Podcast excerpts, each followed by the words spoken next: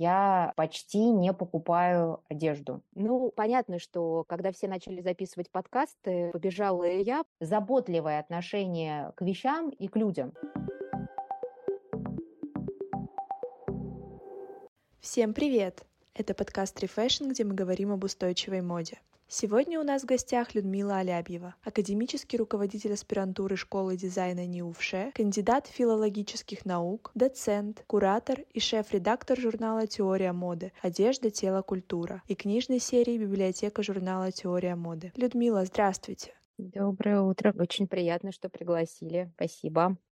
Расскажите, пожалуйста, с чего начался ваш академический путь в теме моды?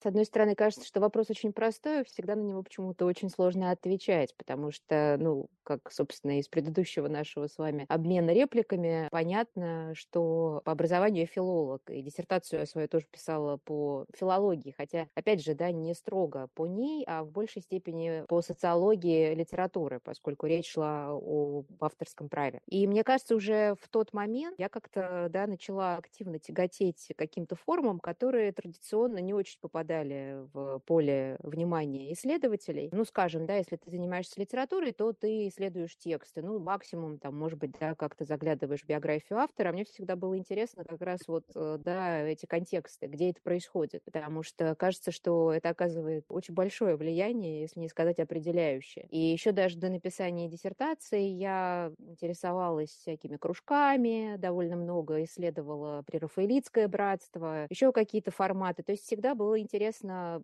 покопаться в повседневности, в кухне. И, собственно, наверное, этот интерес к повседневности, а, он привел меня в конечном итоге и к моему научному руководителю Ольге Вайнштейн, которая уже на тот момент, собственно, активно занималась исследованиями моды и так на меня дурно повлияла. И в итоге мы как-то вот вместе с тех пор занимаемся тем, что исследуем моду, такой очень многосложный феномен, как мы с вами знаем, ну и строим разные журналы, серии, и вот, собственно, да, там программы магистрский, но об этом, наверное, по порядку.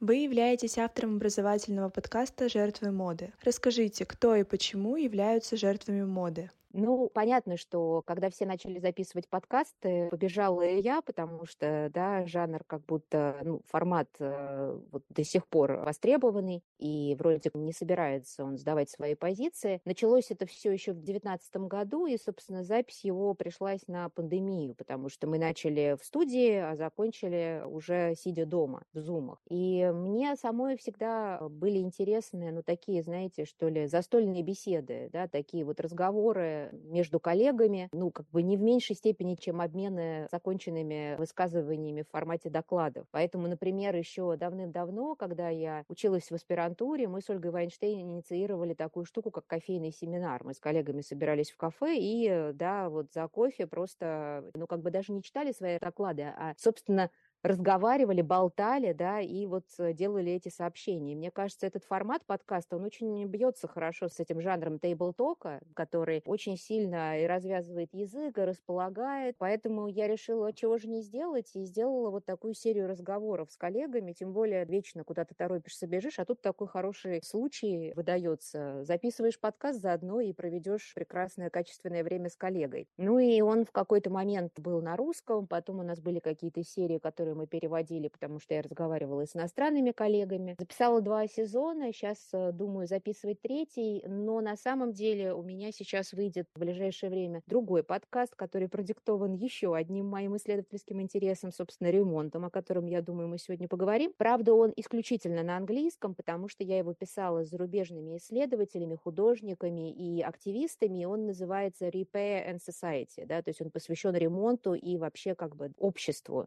Такие у меня подкасты на данный момент присутствуют в жизни.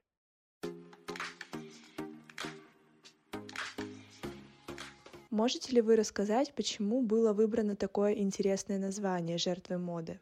Да, это интересно, потому что на самом деле, да, я думала назвать его жертвой теории моды, потому что понятно, что это меня как-то, да, в большей степени интересовало. Кроме того, несколько лет назад мы издали книгу Элисон Дэвид, которая называется «Жертвы моды», и она на самом деле исследует не вот такой привычный феномен людей, которые не могут остановиться и перестать покупать одежду, находятся под каким-то нездоровым влиянием моды, но опять же, да, вот эта вот история о том, как критикуют критикуем и демонизируем всех людей, которые находятся под ее влиянием. И мне кажется, сам концепт жертв моды, он э, во многом характеризует такое, знаете, популярное отношение к моде и модникам. Мол, вот они сами решения не принимают, да, никакой у них ни субъектности, нет ни агентности. Сказали им в моде оранжевые, не знаю, лосины, они все бегут покупать оранжевые лосины. Ну, в действительности мы же понимаем, да, что наши выборы делаются гораздо сложнее, чем просто, да, кто-то сказал и сделал. Поэтому, да, жертвы моды и потому, что на самом деле деле, да, пунктирно теории моды, это люди, которые не могут не исследовать феномен моды, поскольку он такой многогранный и интересный. С другой стороны, вот какое-то такое обыгрывание вот этих расхожих представлений,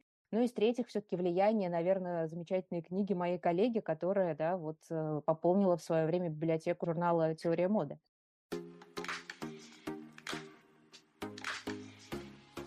В 2021 году в интервью журналу «Поста» вы сравнили устойчивую моду в России с неведомым зверем, ссылаясь на низкий уровень осведомленности населения в теме экологичных материалов и способов их утилизации. Как вы оцениваете уровень информированности в теме устойчивой моды в России на сегодняшний день? Ну, вы знаете, боюсь, что каких-то таких кардинальных изменений в этой области не произошло. Хотя должна сказать, что очевидно на сегодняшний день мы наблюдаем, конечно, ну, большой рост интереса к этой проблематике и действительно такое вот, ну, как бы, так сказать, большее, что ли, понимание, э, да, того, что это, зачем это нужно. И, например, да, там э, мы видим, насколько сегодня большей популярностью пользуются разные сервисы по переработке одежды. То есть люди сегодня задумываются все чаще и чаще, что им делать с той одеждой, которую они не носят. И если раньше они просто бездумно выбрасывали это в мусорный бак, то сегодня они скорее да, воспользуются вот этими службами, вроде второго дыхания и других, Опять же, да, проблема, собственно, географии распространения этих служб, да, они, наверное, довольно ограничены. Радиус их действия тоже невелик. И в этом смысле, конечно, устойчивое развитие, оно предполагает э, сочетание очень разных факторов, да, то есть это, с одной стороны, конечно же, мы с вами, но мы, опять же, не можем, да, всю эту ответственность возлагать только исключительно на пользователей одежды, потому что они не могут в одиночку с этим бороться. Если ты задумался, о, что мне делать с одеждой, то тебе как минимум нужно место, да, куда ты можешь ее принести. Если его нет, значит, его нет. И получается, что как минимум нужна соответствующая инфраструктура. Если говорить об информировании, опять же, да, активизма какого-то в этой области крайне недостаточно. Это должна быть государственная политика, да, которая направлена на вот эту вот полную как бы перестройку вообще системы, создание соответствующей инфраструктуры, информирование. И еще очень важный, конечно, аспект – это образовательные стратегии в этой области, потому что, с моей точки зрения, начинать воспитывать, так сказать, вот эту устойчивость э, и как-то ее внедрять, ну, нужно на самых ранних этапах, да, ну, то есть я там, не знаю, с детского сада, потому что когда дети в школах делают экологический проект, который там длится условно неделю, а потом забывают о нем как о страшном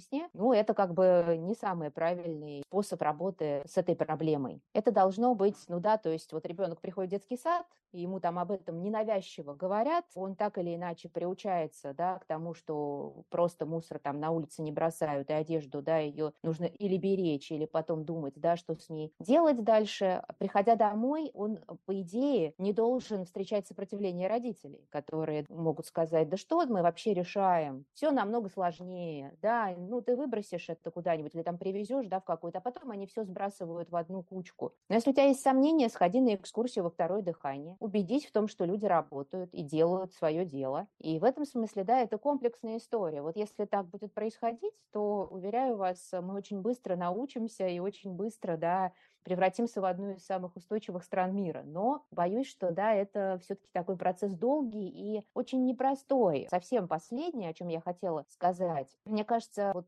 да, и то, что я там когда-то говорила про неведомого зверя, это не потому, что да, мы такие неустойчивые, а это потому, что у нас еще и опыт довольно травматичный. Если говорить про историю, мы не должны забывать, что вплоть до 90-х годов, ну, как бы у людей особенно не было разнообразия в гардеробах, и как только э, случилась перестройка, они получили доступ к тем благам, да, о которых и мечтать даже не могли. И любая идея сохранения одежды, любая идея бережливого к ней отношения, не дай бог ремонта, ассоциировалась с бедностью. И поэтому, да, мы видим, насколько позднее все секонд-хенды, винтажные какие-то магазины и прочие практики возвращались в наш обиход. Скорее это связано уже с новым поколением, потому что мы видим, насколько вот это поколение, которое проповедует устойчивые ценности, они как будто, да, это поколение уже, которое проскочило Советский Союз. То есть, э, ну, либо, да, застало совсем-совсем такие уже остаточные явления. Поэтому нужно это все тоже понимать и принимать это во внимание, когда мы, да, вот как-то делаем какие-то выводы относительно вообще всех процессов.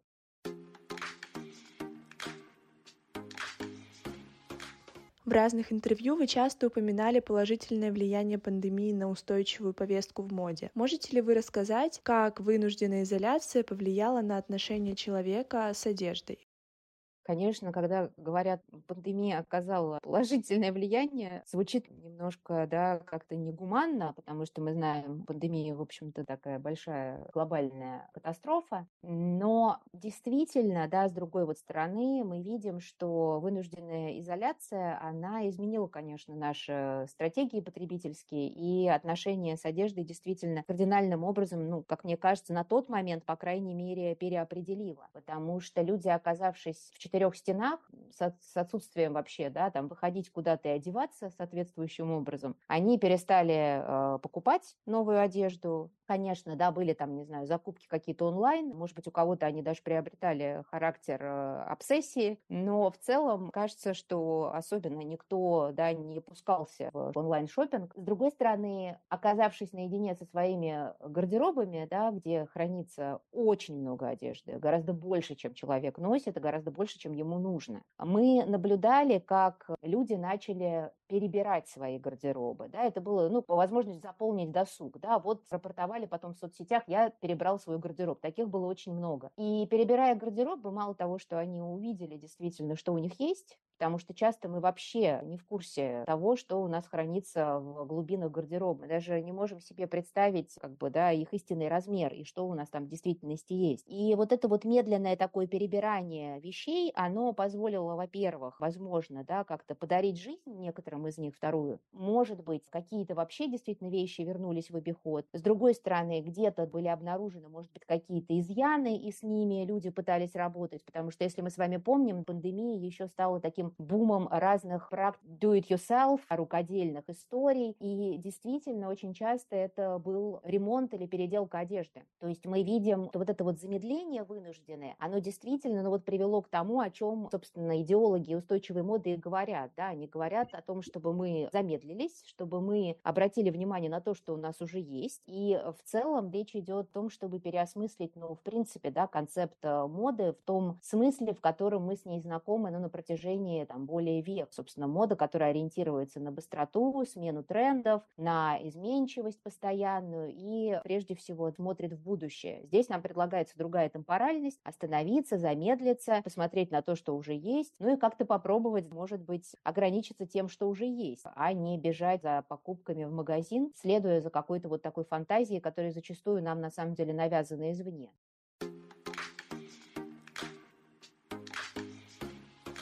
Насколько мне известно, вы на протяжении двух лет работали над исследованием технологий починки одежды и медленной моды в лаборатории Mended. И как резидент Дома культуры ГЭС-2 проводили различные воркшопы и лекции на эту тему. Расскажите, откуда возник интерес к практике починки одежды в наши дни? Как это связано с устойчивой модой? И почему важно уметь реабилитировать свою одежду от повреждений?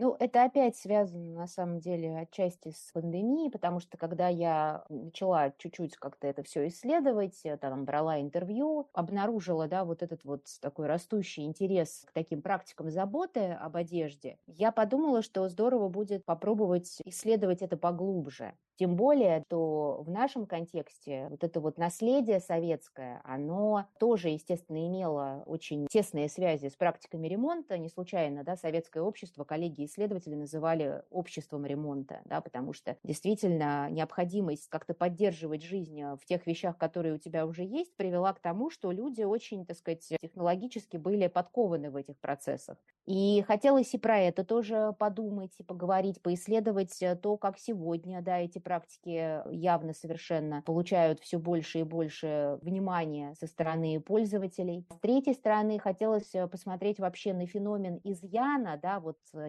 несовершенства, который, э, как мы видим, в актуальной моде, да, там, начиная с 90-х и даже с конца 80-х активно очень входит в модное поле, которое, опять же, до недавних пор было сфокусировано исключительно на концепте новизны и такой, знаете, перфектности, то есть совершенства мы видим, как это исследование изъяна и его каких-то контекстов, как оно, например, привело к росту популярности так называемого видимого ремонта. То есть если раньше ремонт – это были практики, которые должны были скорее камуфлировать всячески его, так сказать, нивелировать, и чем незаметнее ты это делал, тем больше как бы, да, эксперт в этой области ты был, то сегодня это как бы практики ремонта, они вот еще обросли вот этими вот возможностями делать это видимым способом, что позволяет людям даже с минимальными скиллами себя как бы в этой области попробовать, потому что ты не должен, да, там непременно быть невероятным экспертом и таким практически профессиональным подчинщиком, ты, тем не менее, можешь попробовать с этим поиграть. И действительно, да, мы в своих воркшопах э, наблюдаем, как э, люди с э, минимальной базой в области ремонта, как они стараются скорее, да, вот использовать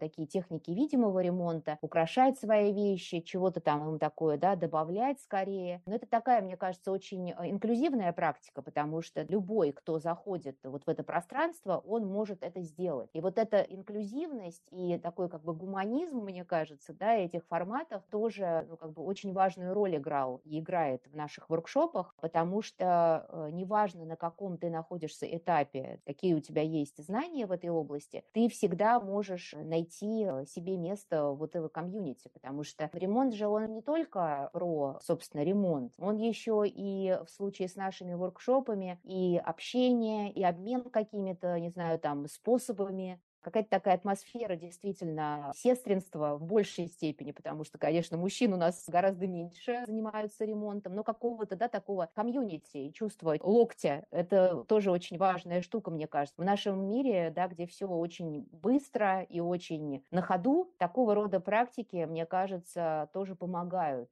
да, вот как-то чуть-чуть э, замедлиться и в этом замедлении как раз попробовать как-то пережить все эти какие-то проблемы, и это прям вот видно насколько люди тянутся вот к таким форматам.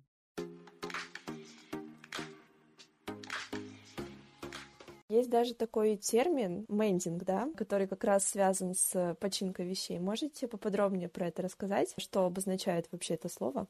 Да, я очень рада, что вы говорите, что это термин, потому что когда мы только начинали два года назад, то на нас, э, на нас по-прежнему сыпется критика, то за мендинг такое, вот есть слово ремонт. Ну, во-первых, русское слово ремонт, оно обладает таким количеством коннотаций, не всегда для нас, скажем так, корректных, что ли, да, вот э, в том, что, по крайней мере, мы делаем. Мы выбрали английское слово mending э, по вот причине, скорее, да, вот этих коннотаций, и более того, нам действительно хотелось, ну, какого-то охвата такого, да, серьезного, потому что у слова mend очень долгая и интересная история, да, потому что если посмотреть там какие-то словари, то мы обнаружим, что mend можно использовать и в контексте починки одежды, и в контексте починки любых других вещей, и в контексте починки отношений, человека, здоровья, в целом мира. То есть вот как бы, да, вот это вот fix и mend, когда вы что-то ремонтируете, и мне понравилось как раз с коллегами такая всеохватность этого слова, и поэтому Поэтому мы настаивали на, на нем. И э, в частности,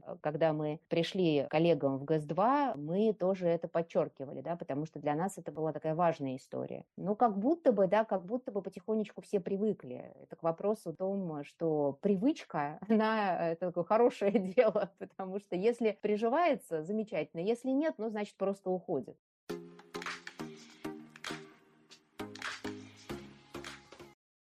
Какие вообще есть практики, которые помогают сохранять одежду? Вот, допустим, сейчас я могу вспомнить кастомизацию, я думаю, достаточно такая актуальная на сегодняшний день тоже вещь, которой многие занимаются. Может быть, еще какие-то вы сможете назвать?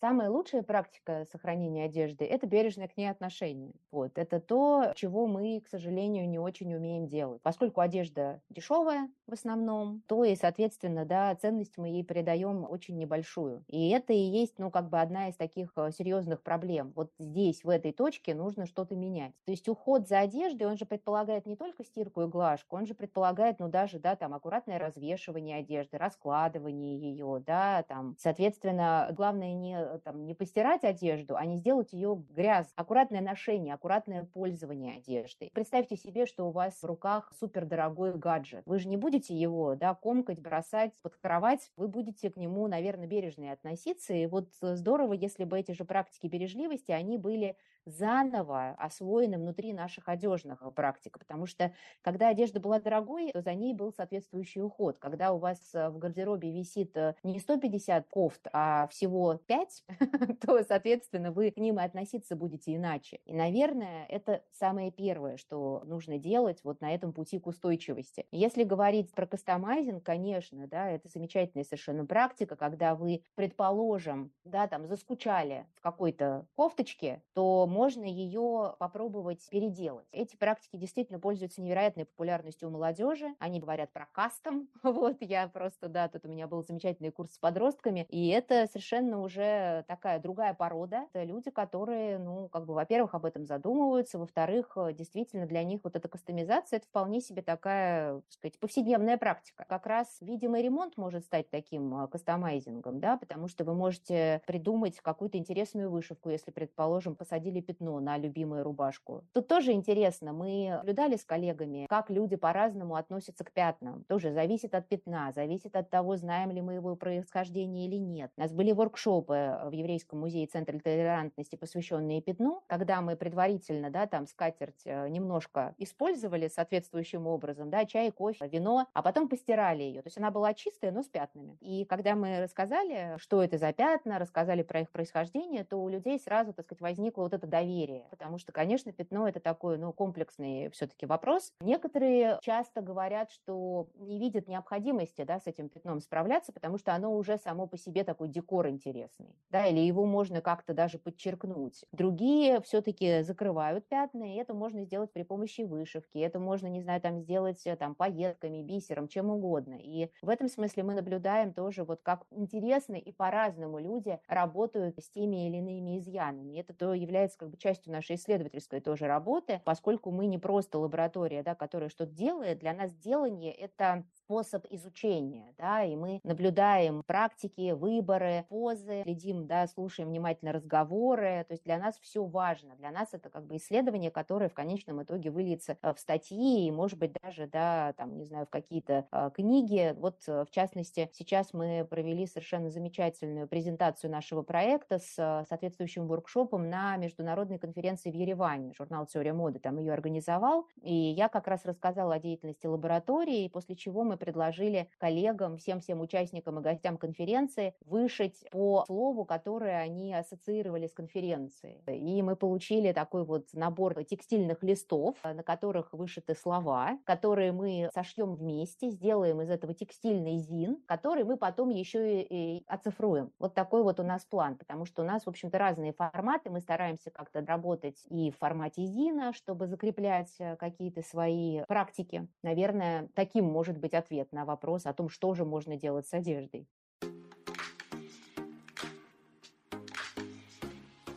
Расскажите, пожалуйста, как философия устойчивой моды отражается конкретно на вашей жизни?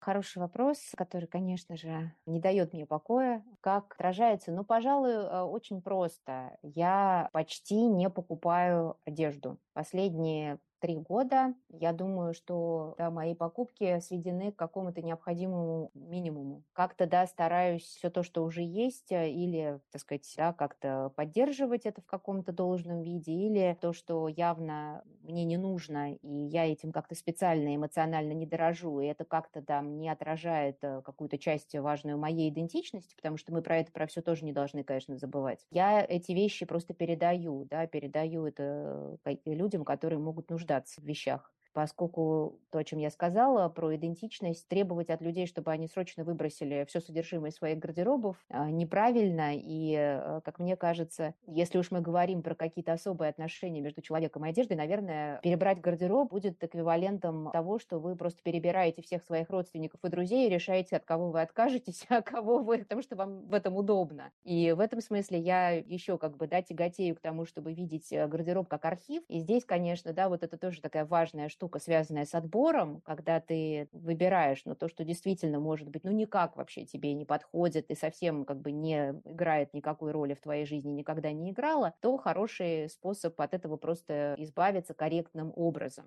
Если же это дорого по каким-то причинам, то, наверное, не стоит этого делать. Ну и, наконец, актуальная часть гардероба, ее э, нужно всячески холить или леять, чтобы она как можно дольше служила верой и правдой, потому что вещи, они, если хорошо сделаны, если за ними э, корректно ухаживать, они вообще-то очень верные друзья. И в этом смысле, да, мне кажется, главный такой, что ли, лозунг, если мы, да, вообще применяем слово лозунг к устойчивости, а, наверное, так оно и есть, это такая повестка во многом революционная, то, соответственно, да, уход и забота вообще не только по отношению к одежде хороши.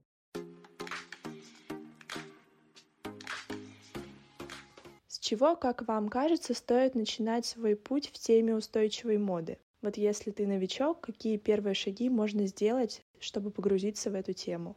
Могли бы вы выделить три главных правила или привычки, с которыми сможет справиться абсолютно любой потребитель? Начать, наверное, надо с себя и э, понять, во-первых, зачем тебе это нужно, и как-то оценить это и в личной перспективе, и в глобальной, потому что всегда очень часто слышишь, да, ну а что я могу изменить? Ну вот я перестану, да, покупать одежду, или там я буду ее как-то особенным образом утилизировать. Ну а глобально? Перестанешь ты, э, перестанет кто-то еще, изменит свое отношение третий, четвертый, глядишь, и в какой-то глобальной перспективе изменится. Мне кажется, начинать нужно именно с этого. А, ну и действительно, сначала разобраться в том, что у тебя есть, есть, в каком это состоянии, ни в коем случае не выбрасывать одежду, пристраивать ее по возможности в соответствующей организации, ухаживать за одеждой, может быть, освоить какие-то практики, элементарные базовые починки, внимательно читать бирки, потому что это тоже, да, не случайная вообще история. Она дает нам какую-то навигацию в том, как относиться к одежде, как за ней правильно ухаживать. Ну и в целом, мне кажется, устойчивость, она же ведь не только про одежду, она же в целом про образ жизни, жизни, она и про ну, какую-то да, заботу о ресурсах. И здесь и про электричество нужно помнить, и про воду, и про много чего.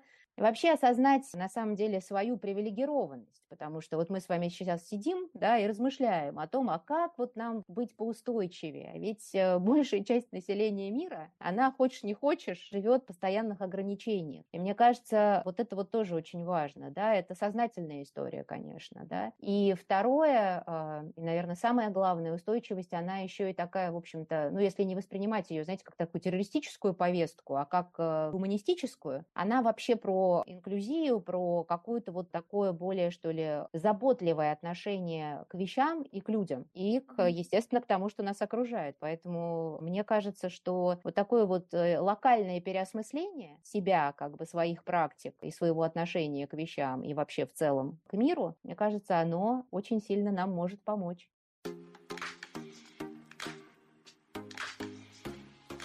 Было очень приятно с вами познакомиться и поговорить. Спасибо, что поделились с нами своим опытом в теме устойчивого развития. Спасибо большое, всего доброго.